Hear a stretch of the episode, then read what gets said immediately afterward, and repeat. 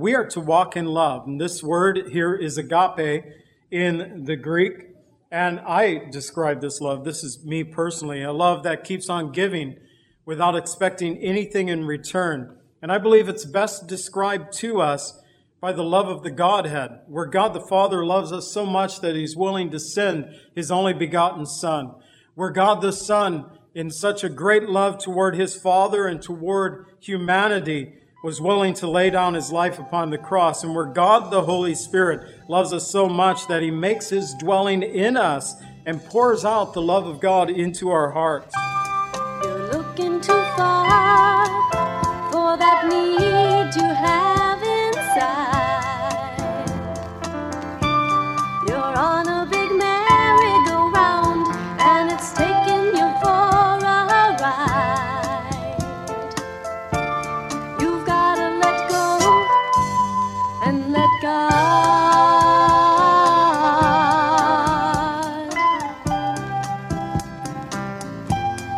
Welcome to the Cleansing Word.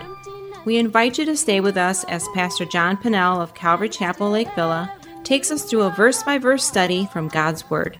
Each Monday through Friday, we'll be airing messages to encourage you in your faith that you might grow in the knowledge of our Lord and Savior, Jesus Christ. I hope that you enjoy this broadcast, and I'll return at the close of this teaching to give you more information about our church and how you can obtain a copy of this message. Now, here's Pastor John with today's message from God's Word. do in your life. We can get rid of pain and get rid of strife. All you've gotta do is let go and let God. As you get settled back into your seats, you can open up your Bibles, turn to Romans chapter 14. Romans chapter 14. We're going to be looking at verses 14 through 23 today. Message that I entitled Walk in Love. And we're almost there. We've been working our way through the book of Romans here in 2019. And well, after today, we'll have only two more chapters to finish up the book, and then we'll probably do a book review after we get through the book, just to remind us of a few things that we'd learn as we journey through the epistle of Romans. And Paul continues here in Romans 14 his theme of not judging one another over the non essentials of our faith like the food we eat or those things that we might drink, as he'll mention, or the day of the week that we worship. In last week's message, we concluded that Paul's resolve for every believer is that they would not put a stumbling block or a cause to fall against his brother or sister. The stumbling block simply means that in the Greek, something that caused someone to stumble. Literally, it means a stumbling stone. I don't know if you guys have ever tripped over a rock when you're out and about walking somewhere. But the simple meaning of that word, don't put anything that could cause someone to stumble. But what really stood out to me last week was the second Greek word, the cause to fall. Well, that is actually a trap or a snare laid for an enemy. And I can't even envision that. Brothers and sisters in Christ setting up a trap or a snare against another brother or sister in Christ, calling them an enemy when they are all the Lord's, all belong to the Lord. And so, for the reason of this resolve, we can stand before, as he says, we'll all stand before the judgment seat of Christ. And so, with this in mind, we're to resolve to do no harm, but to also, as we'll learn today, to walk in love. And today we're going to look at that in our study in Romans 14, verses 14 through 22. I titled it, as I said, Walk in Love. And we are going to see in verses 14 through 15, do not destroy. Verses 16 through 18, the kingdom of God. And 19 through 23, pursue peace and edification. I'm going to go ahead and, and read our first two verses, the first point that we have, verses 14 and 15. I titled this, Do Not Destroy, and then I'll open us in prayer. Romans 14, verse 14, it says, I know and am convinced by the Lord Jesus that there is nothing unclean of itself, But to him who considers anything to be unclean, to him it is unclean. Yet if your brother is grieved because of your food, you are no longer walking in love. Do not destroy with your food the one for whom Christ died. Father, we pray that you would just continue to open our hearts, our souls, our minds to receive, Lord, that which you would have from your holy word. Lord, that our lives already being transformed because of the salvation that you have made available to us through Christ Jesus our Lord. That process, Lord, of not being saved, but growing in our faith, Lord, that continues. So, Lord, help us to open our hearts, our minds to receive that which you would have for us this day. We pray in the name of Jesus. Amen. So he begins by encouraging uh, the believers there in Rome and then to us here in the 21st century to not destroy he begins by saying nothing is unclean of itself. And Jews living under the law, uh, there were many things that were considered unclean or unkosher, especially when it came to food. For something to be considered kosher, it refers to those things that are fit or allowed to be eaten or used according to the dietary or ceremonial law of Judaism. And so Paul is referring to uh, the law of the Jews at this point. There was a struggle in the early church. In fact, there were those within the church called Judaizers who went forth preaching and teaching to the Gentiles for the Gentile to be truly saved, they needed to convert to Judaism. And they actually troubled the early church very greatly at that time causing uh, the Gentile men to be circumcised, causing them to come under the conditions of the law, concerned about the food that they would eat, the day of the week that they would worship on. And Paul is touching on all these things in Romans chapter 14. Paul also understood, he said it back in Romans 10 4, that Christ is the end of the law. Another way that we could say this, that through Jesus Christ, he came and fulfilled all of the law in himself. And Paul knew then that nothing of itself was unclean. Now, this is not a blanket statement that just is applied to anything. We have to look at the context. In the context, in this chapter, he's talking about three basic non essentials. He mentions food, drink, and the day we worship. That is the context of Romans chapter 14. Of course, we know that there are things against the Word of God those would be unclean or not right for Christians to do. But when dealing with the non essentials of our faith, things that are not foundational to our faith, like the food we eat, well, then Paul understood that nothing in itself was unclean if they were sanctified by the word of God and prayer. He said so in 1 Timothy 4, verses 4 and 5 concerning food. He said, For every creature of God is good and nothing is to be refused if it is received with thanksgiving, for it is sanctified by the word of God and prayer. I know I've shared this before, but of a missionary many years ago over in Europe, his son wanting to go with him when he visited someone's home. And so the missionary and his son went to visit there at the home, and the people there, very poor, wanted to feed them while they were there. So they put out their best meal before them. And then when they set the meat on the table, the meat had a weird look to it, a little green. And the missionary father leaned over to his son and he said, It's your job to get it down. It's God's job to keep it down. So that's something that with the Word of God and prayer, you consume it, saying, Lord, please don't let me get sick over this one. But Jesus said in Matthew 15, 10 through 11, when he had called the multitude to himself, he said, Hear and understand. It's not what goes in the mouth that defiles a man, but what comes out of the mouth. This defiles a man. You know, really, and Paul understood this as well, that it's a heart issue. It's the issue of the heart. But they were having a difficult time with the works of the laws. They were trying to do works that would qualify the salvation that they had received in Jesus Christ. And James teaches us that faith and works do go together, but it's not in a way that many think. Many think that the works that they do help to uh, bring about the faith in their life or help to uh, keep them saved or make them saved. But the works is supposed to be just that which is a natural outflow of the salvation that we have already received from Jesus Christ. The works then follow as a testimony of the salvation that we have received from Christ. It is a heart issue that's being dealt with.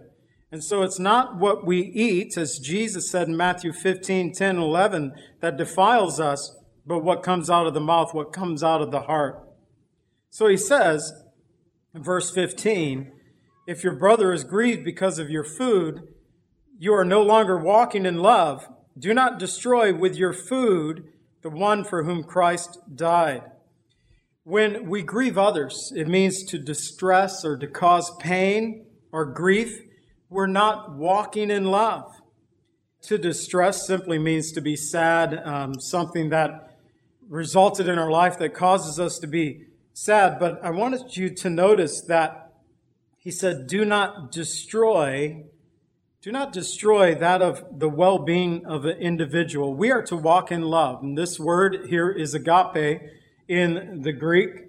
And I describe this love. This is me personally a love that keeps on giving without expecting anything in return. And I believe it's best described to us by the love of the Godhead, where God the Father loves us so much that he's willing to send his only begotten Son, where God the Son, in such a great love toward his Father and toward humanity, was willing to lay down his life upon the cross, and where God the Holy Spirit loves us so much that he makes his dwelling in us and pours out the love of God into our hearts. Jesus said in John 13, 34 through 35, A new commandment I give to you, that you love one another. As I have loved you, that you also love one another. By this, all will know that you are my disciples if you love one another? How are they going to know those who are on the outside? How are they going to recognize the love of Christ in us if we are fighting and bickering and um, just really having division as the body of Christ itself? We are to love one another, and Christians are to be known by our agape, our phileo love. Agape love, as I said, it's a love that keeps on giving without expecting anything in return. Phileo, it's a Greek word that means love for a brother, for the love that we have for one another, in order that those who are on the outside of faith might look in and see that we belong to Jesus. And such a love cannot be faked. In 1 Thessalonians 4 9, it tells us, But concerning brotherly love, this is that phileo love, you have no need that I should write to you for you yourselves are taught by God to agape one another. And then he says in Romans 12:10, be kindly affectionate to one another with brotherly love.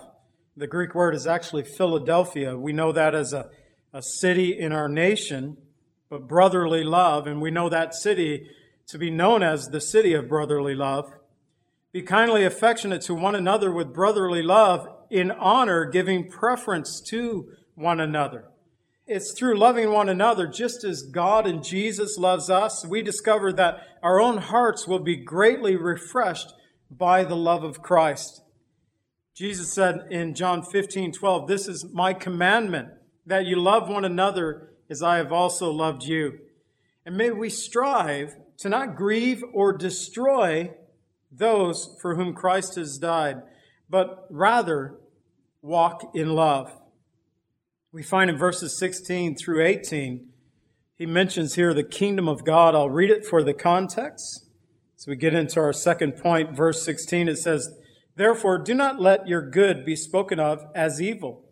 For the kingdom of God is not food and drink, but righteousness and peace and joy in the Holy Spirit. For he who serves Christ in these things is acceptable to God and approved by men. He mentions these three words concerning the kingdom of God that the kingdom of God is righteousness, peace, and joy. And in the context of the passage, your good refers to the freedoms that we have in Christ Jesus. And again, remember in this chapter, he mentions three main things that uh, was a struggle at that time within the New Testament church. And that would be the food, the freedom of eating the food that they had, the drink, and also the day on which they would worship, whether it would be a Saturday, a Sunday, or any other day of the week. And more than the freedoms that we have in Christ, should be our love for one another. This type of love should be displayed in our lives through our righteousness, our peace, and our joy that has been given to us by the Holy Spirit. This righteousness speaks about the character or the quality of being right or just. I like this. One of the expositors said that the word righteousness used to be have a spelling of right wiseness right wiseness, not in just righteousness, but being wise tied into this word itself. And then that of peace, it is the opposite of war or dissension. We know this between peace with nations or peace between God and those who believe in Jesus or the peace of believers within the church, that we are to display peace we have received peace with God. We are to be at peace with others around us. Show peace, but also joy. And a word that speaks about a calm delight. I like that, the calm delight. Sometimes, sometimes people can get a, a little too wild in their expression of joyness, but the calm delight that we have in Christ Jesus, knowing that He has redeemed us. In Philippians 2, verses 1 and 2, it tells us, Therefore, if there is any consolation in Christ, or of any comfort of love, any fellowship of the Spirit, of any affection and mercy, fulfill my joy by being like minded, having the same love of being one accord and of one mind. Paul telling them in the church in Philippi to fulfill my joy. And how do you do this? Of being of one mind, of the same love of one accord. For he who serves Christ in verse 18, we find that he who serves Christ in these things is acceptable to God and approved by men. This serving Christ, we have the Greek word doulos. It, it comes from that Greek word. It, it's spelt a little different in the context of this passage. But doulos means to be a, a slave, to be in bondage to someone else, to serve another. And as believers, we are to serve Christ in all righteousness, peace, and joy. It's not only acceptable to God, but it's approved by others. Paul, concerned about our testimony in the world that we live in today, he said in 1 Timothy 2, verses 2 through 4, that we may lead a quiet and peaceable life in all godliness and reverence.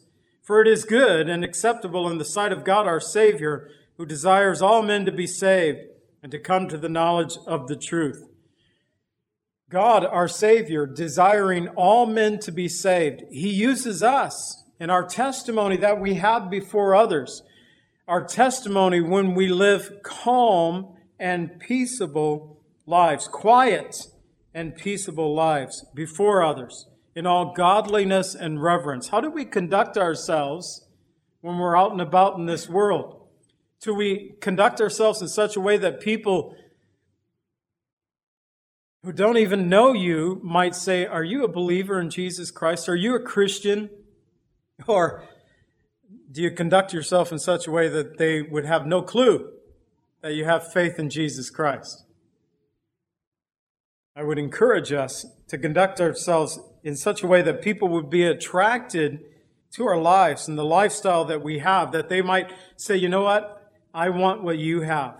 Because God desires all men to be saved and to come to the knowledge of Him in truth.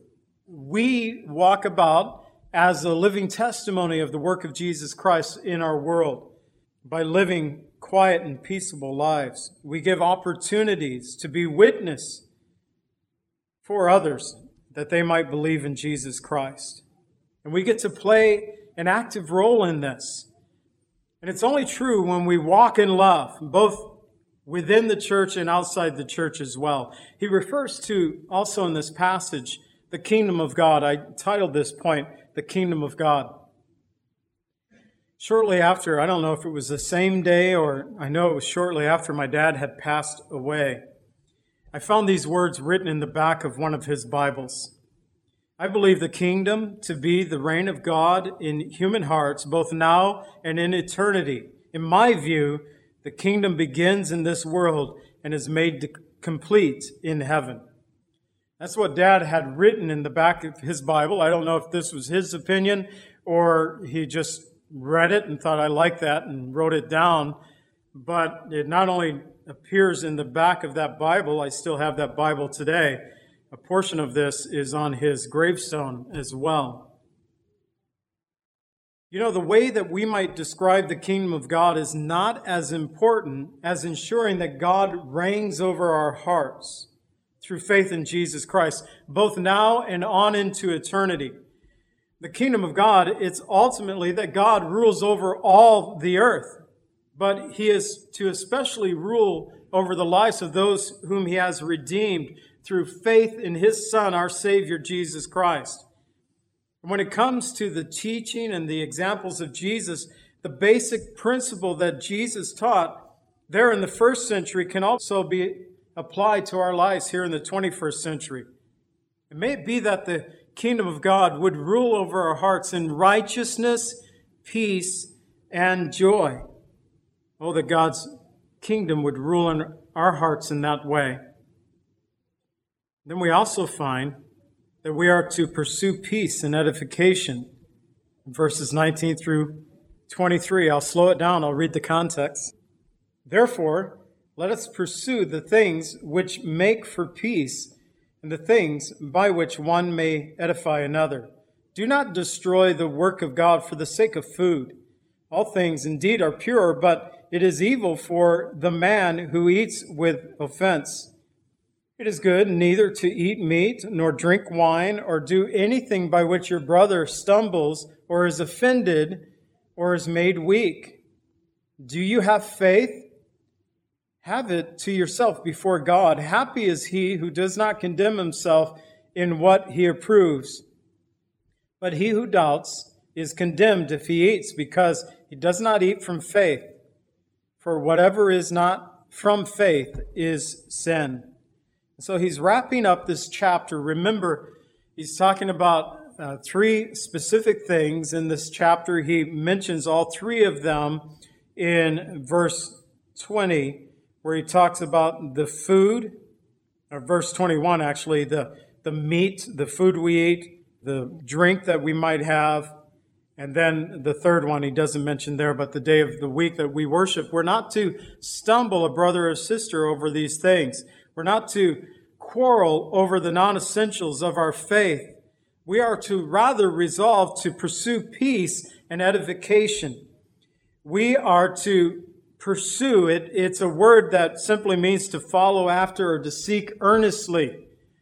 And this is our quest that we have in Christ Jesus to seek earnestly those things that He would have for us in His Word. We've seen today in this message of walk in love as believers in Jesus Christ, we're not only to resolve to do no harm, but we're to walk in love. But through walking in love, just as Jesus Christ has done for us, we help to build up the body of Christ. We thank you, Father, for your word, for what it has encouraged us today. Lord, it, it is important as believers in Jesus Christ how we conduct ourselves. And I fear, Lord, in the day and age that we live in, there are many within the church that they, they do not conduct themselves according to the standard of your word. And so, Lord, for them, they are tearing down instead of building up. And I know, Lord, I would have to say that we have all been guilty of tearing down. Lord, today I would ask that you would just help us to seek forgiveness for those times that we have tore down instead of building up. And help us, Lord, to, to think about that, to be a people who would desire to pursue righteousness, peace, and joy. That you, Father, might be glorified and that others may see the work that your Son, our Savior, have done in our lives to redeem us, that others, Lord, who do not believe, might desire the salvation that we have already received. We pray in the name of Jesus. Amen.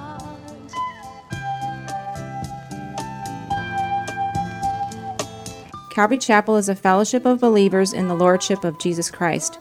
Our greatest desire is to know Christ and to be conformed into his image by the power of his Holy Spirit. If you would like more information about Calvary Chapel, or if you would like a copy of today's message, please contact us at 847 265 0646. That's 847 265 0646. Thank you so much for joining us today, and may the Lord richly bless you as you worship Him today.